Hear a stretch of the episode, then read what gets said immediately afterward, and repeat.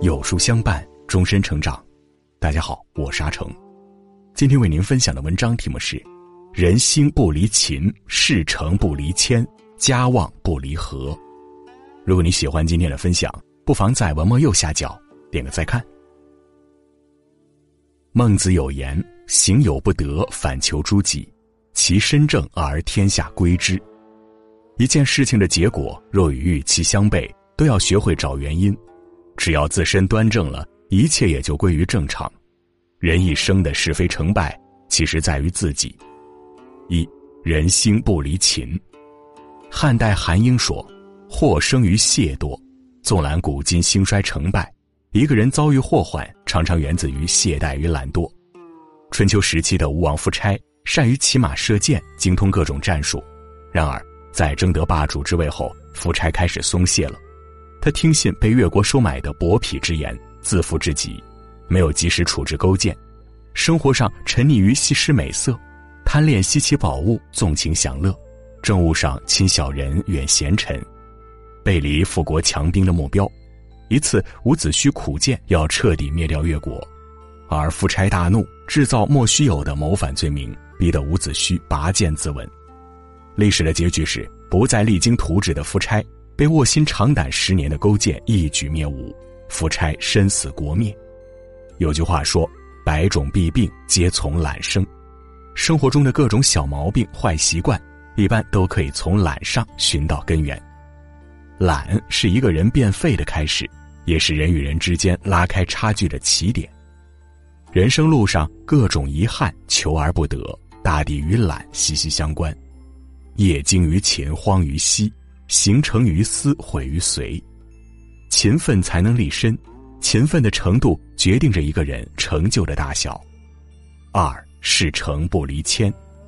王阳明有言：“今人病痛，大抵只是傲；千罪百恶，皆从傲上来。”做事不顺，多因一个“傲”字。《三国演义》中的关羽被后世冠以武圣，却因傲而为人所诟病。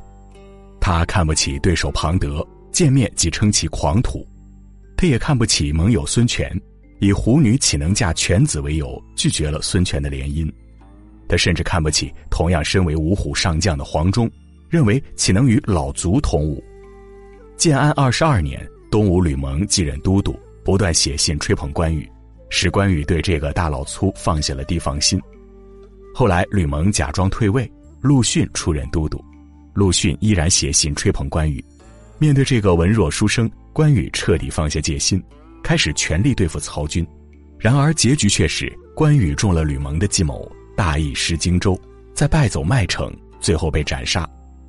古人有言：“满必义，骄必败。”人这一生最该在意的对手不是他人，而是自己。不可因胜券在握而掉以轻心，也勿因小有突破而忘乎所以。更不可因波澜不惊而麻痹大意，唯有心怀谦卑，做事低调稳妥，才能受人尊重，行稳致远。三家旺不离和。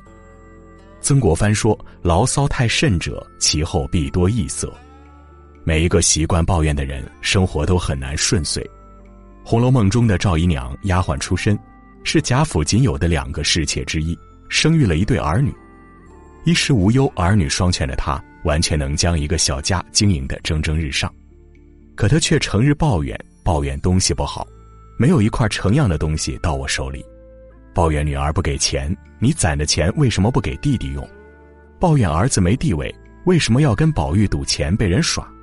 凡此种种，赵姨娘生生将一手好牌打成了烂局。